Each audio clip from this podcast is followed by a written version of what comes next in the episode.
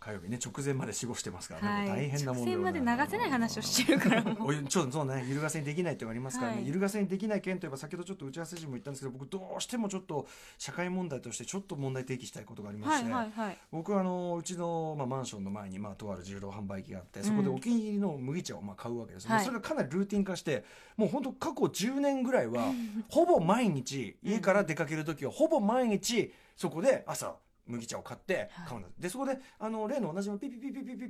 ピピってね、で7が並んだらもう一個出ますよみたいな、はいはいはい僕だって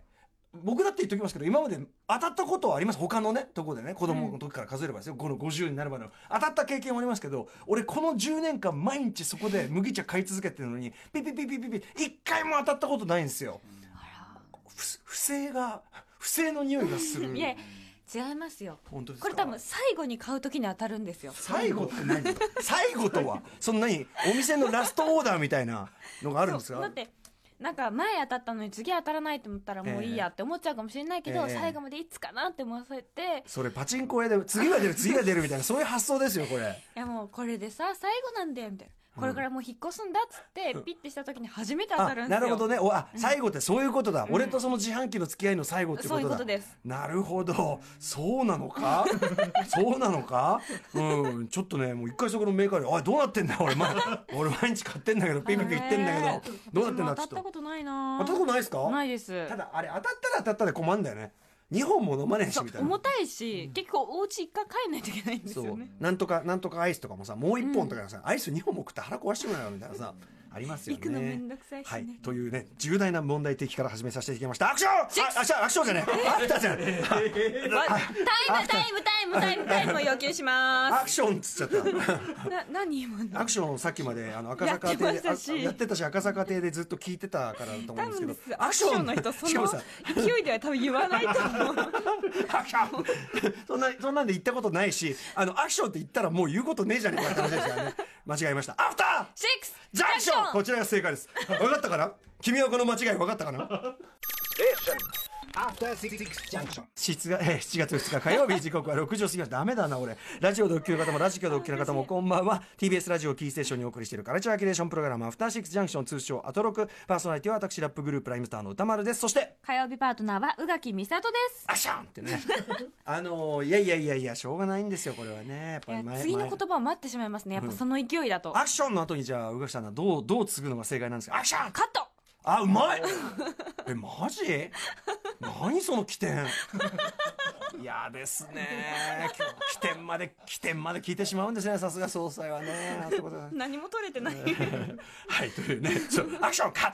ット ほぼファンあーもう取れちゃいない、回ってないですからね、フィリップがね。はい、そんなこんなでございまして、はいえっ、とね、えーカルチャー情報といたしましては、えっ、と、アカデミー賞、毎年おなじみね、アメリカのアカデミー賞を主催する、えー映画芸術科学アカデミー、あの、ここのところそのアカデミー賞会員が、まあ、数年前のその、からの、こう、まあ、いろいろ批判を受けて、要すそうるでに、すね、はいちょっとあまりにも、うんまあ、偏っ一てん部じゃんの方ばっかりなのではないかということで、まあ、白人男性に偏りすぎではないかというような意見を受けて、まあ、非常に多人種であるとか多ジャンルだったり、まあ、もちろん女性大幅に入れれて、まあ、数すごく今増やしてるってのは聞いてたんですけど、はいさらに今年また新規会員が増えて、うんえー、とアニメーション映画監督、えー、押井守さん、まあはいこれでね新作を、ね、作るというのが発表がされました、えーあと漫画が大友克洋さんとかですね、あとレディー・ガガさん、まあ、レディー・ガガさん、まあ、じ映画女優としてもねはい一応、まあ、活躍というかねあありりありねはい素晴らしかったですけどね、えー59カ国計、えー、842人を招待した842人増えたって増こえとたんでですすよいきなりえじゃあ全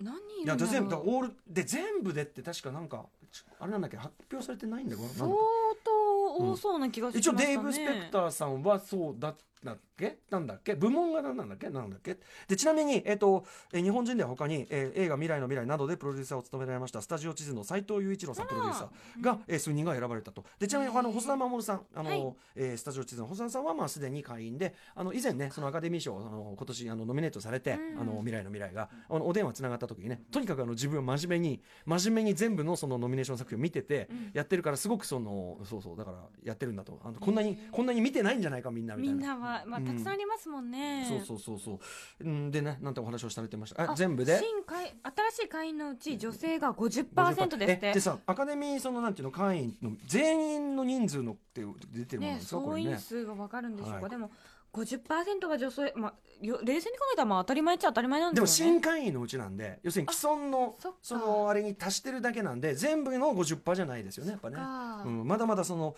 ねあのうん女優さんなんかもねとたまにこうこう声明というかさあそのうで出すねされてますけど、うんまあ、ままだまだこれからっていう部分もあるかもしれませんあえ今出ました出ました5800 5800人以上以上と言われているというあだからやっぱ正確なとこは出てないってやつじゃないですかそれはね。 5800人以上、うんというそんねなにたくさんいるんですね842ってなんだこの中途半端な数字って思ってたんですけど、うんなんかもう1000人ぐらい増やしゃいいのにって思いますね、けど一度に1000人増やしましたとかさ、うんこう842って何なんだっていう。キリは良くないですいやーもう厳選いたしましたよみたいな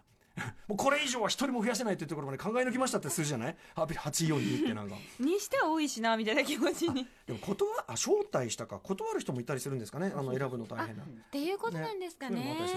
ういれうのももああってということなんでしょうか、まあ来年以降またアカデミー賞はねいろいろ傾向が変わってくるかもしれませんという情報でございます、はい楽しみです、あとうちの番組んなんだ2017 2017年で6600ん6687人というふうな情報も出ておりますさっきの5800人以上って数字は何の意味があったんだじゃあえ何減ったのへ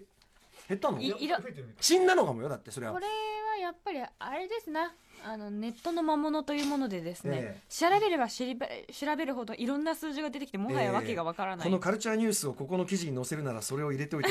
ほしいというような気持ちもいたしますがこれは今後の課題とさせていただきましょうアクションよ横にアクションアクションしていただきましょう横にいる横にいる構成作家が、ね、深く深く思いをいたすような目で目をつぶっていました からね今後に今後に思いをいたす期から待でねございます、見てこの顔見て見て、ね、ただ単にキモい なんも伝わってこねえ ね、皆さん見え、ま、見え聞けば見えてきたでしょうかあとねうちの番組までで言いますと,、えー、と毎回あの火曜日の夜7時半過ぎぐらいですかね、えー新概念提唱型投稿コーナー火曜日はずっと,、えー、と元ともやってきました、で単行本がねえーそうそういうのコーナーです単行本の発売日がついに決定いたしました発売日は結構皆さんすぐですよ、7月19日金曜すごい本というのはそんなにすぐ出るもんなんでねしょうかえびっくりしました私、まあ、実はギリギリまでもう作業を続けても爪の作業をして爪の作業をしてついにこれでいけるというあれで7月19日金曜よかったということで書き下ろし原稿皆さんのね寄せていただいたメッセージで、はいそれをあの放送中で読んで我々がしたいリアクション、まあ、それが基本になっておりますがプラス書き下ろし原稿もありまして、えー池澤春菜さんそして島尾真帆さん無事矢部太郎さん入っておりますしっかり入ってます、そして宇垣美里さん書き下ろしていただきましたえー私歌丸が前書き兼、まあ、自分の元友エピソードも書いておりますそしてですね、えー単行本発売に伴いこの元友コーナー今月いっぱいで一旦店じまいとなってしまうまあ新概こんな新概念もいろいろまたいろんなのがあるみたいなのそうでか良きコーナーであったのに、ねまあ、とはいえあのいつ復活してもいいタイプのコーナーでありますし、はいはいあの単行本の売り上げが良ければ、まあ、第2弾第3弾ということ確かにもあるかもしれませんし、はいうんえーということでぜひぜひですね、えー、と送っていただければ、まあ、いずれまた何かの形になるかもしれませんスしト。ックしておきましうょう、ん、とにかくコーナー終わってしまうので悔いが残らぬようぜひ皆さんも心の奥底に眠っている元友エピソード歌丸 atmarktbs.co.jp 歌丸 atmarktbs.co.jp までぜひぜひ投稿してくださいあのストックしてあるパターンもいっぱいありますから、あの放送でまだ読み切れなくてでも実は素晴らしいみたいなのがねねはい隠れた名作が、あとですねこの台本によると、えー、宇垣美里この1週間の商いこういうコーナーが働いておりますよ、ねえ意外とねいろいろやられて、えっと我々はがね、えー発見した中で言いますとソフトバンクのウェブ CM えー試験前の宇垣先生 中学3年1学期期末えー試験総集編、まあ、とにかく、えっとまあ、音楽に乗せて、えー、宇垣さんが、まあ、なんですかね中3ぐらいの子たちに向けて、それぞれの学科のね、あのおす先す生めにのなって、はい、うん、でそれがしかもですねトラックというかねプロデュースというか、えー曲はヒャダインさんがそう前な山ん田です健一よさんが作って。これが結構耳に残る音楽で、うんうんうんずっとねなんか口ずさんじゃうんですよでね宇垣さんがあの振り付きでちゃんと、まあ、歌とラップと言いましょうかねや。ってますなんかやってますよねなんかもにゃもにゃねやっておりいますやよいや見事なものですよほら宇垣さんうねんそのいろいろ仕事が来てて今あれじゃないのなんかあの曲出しませんかみたいなの来てんじゃないのみたいな,、んやなんかやるわけねえだろみたいなことをね言ってやくんれないたっりしたすよやんないっやんないすよやんないっすよって言ってるいやいやこれは十分曲ですよだってひゃまあ CM でね歌うぐらいはまあご愛嬌と言いますかでも結構振り付けとかねなかなか大変なことやっ振り付け大変でてしてたねねいやだからこの、まあ、TikTok みたいな形で撮ったものが一うんうんつ数学版であって、要は、えっと、テンポを落とし目にしたはいビートの上でこうやって踊ってそれをこう速くするとこうマッちチゃャちゃクでカチャカチャってこう動くというね、これ本当、うん高校生の子はすんげえやと思ってどうしてどうしていや本当にもうね、うんあの振り付けもう毎う回頭こんがらがっちゃって、はいはいゆっくりのリズムっていうのはちょっうんうとそれはそれで難しいですし、はいはいはいはい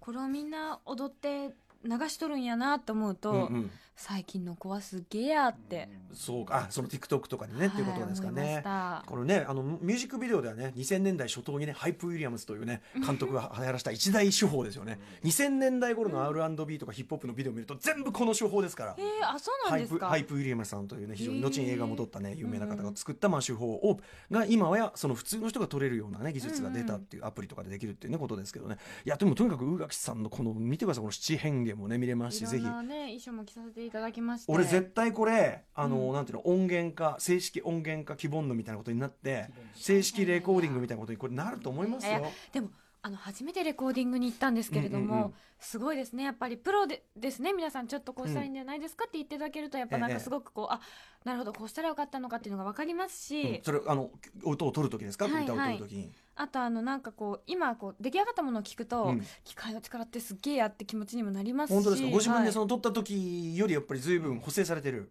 いななんかまあこう声を重ねてるっていうのもありますし、うんうんうんはいはいなんかこう面白いなって思いまいやすそうですよそれはでもそのレコーディングは僕らなんかもねそのレコーディングでいわゆるその素の状態の声のままレコーディングにするわけじゃないですから、うんあの音程とかそこまで直したりは僕らはそういうのはないけども、プロだからプロだからじゃないねその、うんあベテランだから、うんでもその例えばえっと、もちろんテイクは一番いいやつをこう切り張りしたりとか全然やるし、もちろん声を重ねる当然やりますし、うん、とかいろんな、まあ、でももちろんエフェクトもかけるし、うんうんいろんな形でこうその曲が良くなるように仕上げるのはもちろんプロも同じことですしね、でヒャダインさんとかさそのいろんなアイドルの方の曲ね提供なんかもしてて、うんうあのぶっちゃけ多分だって宇垣さんは言うても音楽やられてて音感あるじゃないですか、いやねこれが本当に問題でええ、ずれてるのが自分で一番わかるんですよあ逆に気もだからもう気持ち悪くなっちゃう。だから特にその前のに合わせて自分うんうんの音を重ねてる時ええにちょっとでもずれると自分で気持ち悪くなっちゃって「ははいはいはいはい合ってない」みたいななるほどなるほ「もうど一回やらせてください」みたいになっちゃっああそっか鋭いからこそ気になっちゃうっていうのがあるのかてでも自分で合わせに行く力はそこまでないのでうんこりゃまあ、大変そんなね余裕もなかったでしょうからね、は時い間的に、まあ、でもとにかく矢台さんとかはもっとねウーさんよりもっと厄介な素材は どんどんいっぱい相手にしていると思うんでそんなのはね全然ねもんも猛満体の部類なんだと思う途んです中よか。ら一回ピアノで弾いてくださってそれを歌える歌ってってなったあーはいは時いはがい一番あやりやすかったそれでもね、あの、やりますよ。あの、僕らのレコーディングでも、その、ラップにはキーがあるって話をこの間ね、うん先週、あの、予定は未定でに関してしましたけど、やっぱ、あの、一番いいキーどこかっていうんで、こうそれこそキーボード置いて、タンタンタンタンってやって、あ、ここ、ここだ、みたいなこと言って、うんうんあの、歌さんこのキーで歌ってって D から指示があることもあるし、こっちでやってみて、みたいなのもあるし。うんうんまあ、だから当然やりますよ、それはね。そっかうんいろんな技があるんだな特に、まあ、その絶対音感というか、ね。その方がその何度ずらせばいいとか分かった方がうんやりやすいかっけなんでえ素材かっけえよ、それ。かっけえだよ、おいなんで急そうそうに煽られたのかっ私けえなかっけえじゃんいや違う褒めてる褒めてる褒めてるさすがですって言ってんのよいやいやいねやなんかまあね一仕事させていただきました正式リリース希望ぬ希望ぬねそしたらそしたらマブロンで扱うからねよろしくお願いしますはい、えーそんな感じでさまざまな面白を発見して紹介するカルチャーキュレーションプログラム「アフターシックスジャンクション」今夜のメニュー紹介ですこの後すぐは「ゲゲゲの鬼太郎」を生んだ日本漫画界の奇才水木しげるさんの魂の展覧会をご紹介えーそしてちょあごめんなさいごめんなさいね言っ ちゃった俺なんかダメだわ今日アクション起こしすぎだよちょっとよよ読んでもいいですけど読んでもいいですかうんお願いします7時からのミュージックゾーンは2度目の登場になります90年代に一世を風靡しました渋谷系を代表するアーティスト梶秀樹さんのスタジオライブそうあのライブダイレクトのゲストのところはいつも自分が読んでるからそういうつもりでやってしまうそうなんですねんそうななんでここが飛んでるかと言いますとちょっとまとめて今日はあそうかアニメクリエイタースペシャルということでまとめてごそうだ紹介させていただくそういう段取りになってるからですねまずこの後6時半からカルチャートークは今年のアカデミー賞で長編アニメーション映画賞を受賞した歴史に残る歴傑作アニメ「えスパイダーマンスパイダーバース」素晴らしかったですね本当にね、えーそちらに参加された日本人 CG アニメーターの若杉亮さんお話を伺いたいと思いますさらに8時台の特集コーナー「ビヨンド・ザ・カルチャー」はこちら今回も時間の許す限り聞いてみる伝説のアニメーター小田部陽一さん再び降臨特集フィーチャリング小田部陽一さんご本人そして加納誠二さんということでございますだから本当にあの日米そしてその新旧のアニメクリエイターが集結ということですねえー1974年のテレビアニメ「アルプスの少女ハイジ」をはじめ数々の歴史的なアニメに参加した後ゲーム「スーパーマリオ」やポケモンシリーズにも関わるなど日本のポップカルチャー裏側から支えてきたまさに歴史の生き証人、えー小田部さんですね前回3月の登場時には予定していた分量の3分の1しか消化できなかったため今回再び小田部陽一さんご本人を迎ええーそして解説役に、えー映像映像研究家の加納誠司さんをお迎えしまして時間が許す限りさらにまた貴重な証言の数々伺っていきたいと思います今日もどうせ全部はできない、 はい、あの言っときます。え前回3分の1ねって言って、はい前回ひどいですよ。ハイジまで行ってないんですよ。改めて考える と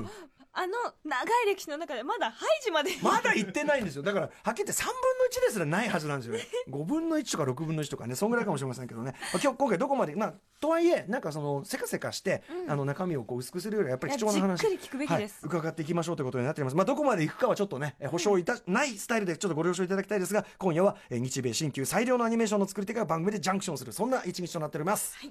番組では皆様からのお便りお待ちしておりますメールアドレスは歌丸 tbs.co.jp 歌丸 tbs.co.jp です読まれた方全員に番組ステッカーを差し上げていますえ番組では各種 SNS もやっております。ツイッターではお知らせや放送のフォローインスタグラムではスタジオの模様そして LINE では日々放送前に番組の予告が届きます各種フォローをぜひお願いしますそれでは、アフターシックスジャンクション、行ってみよう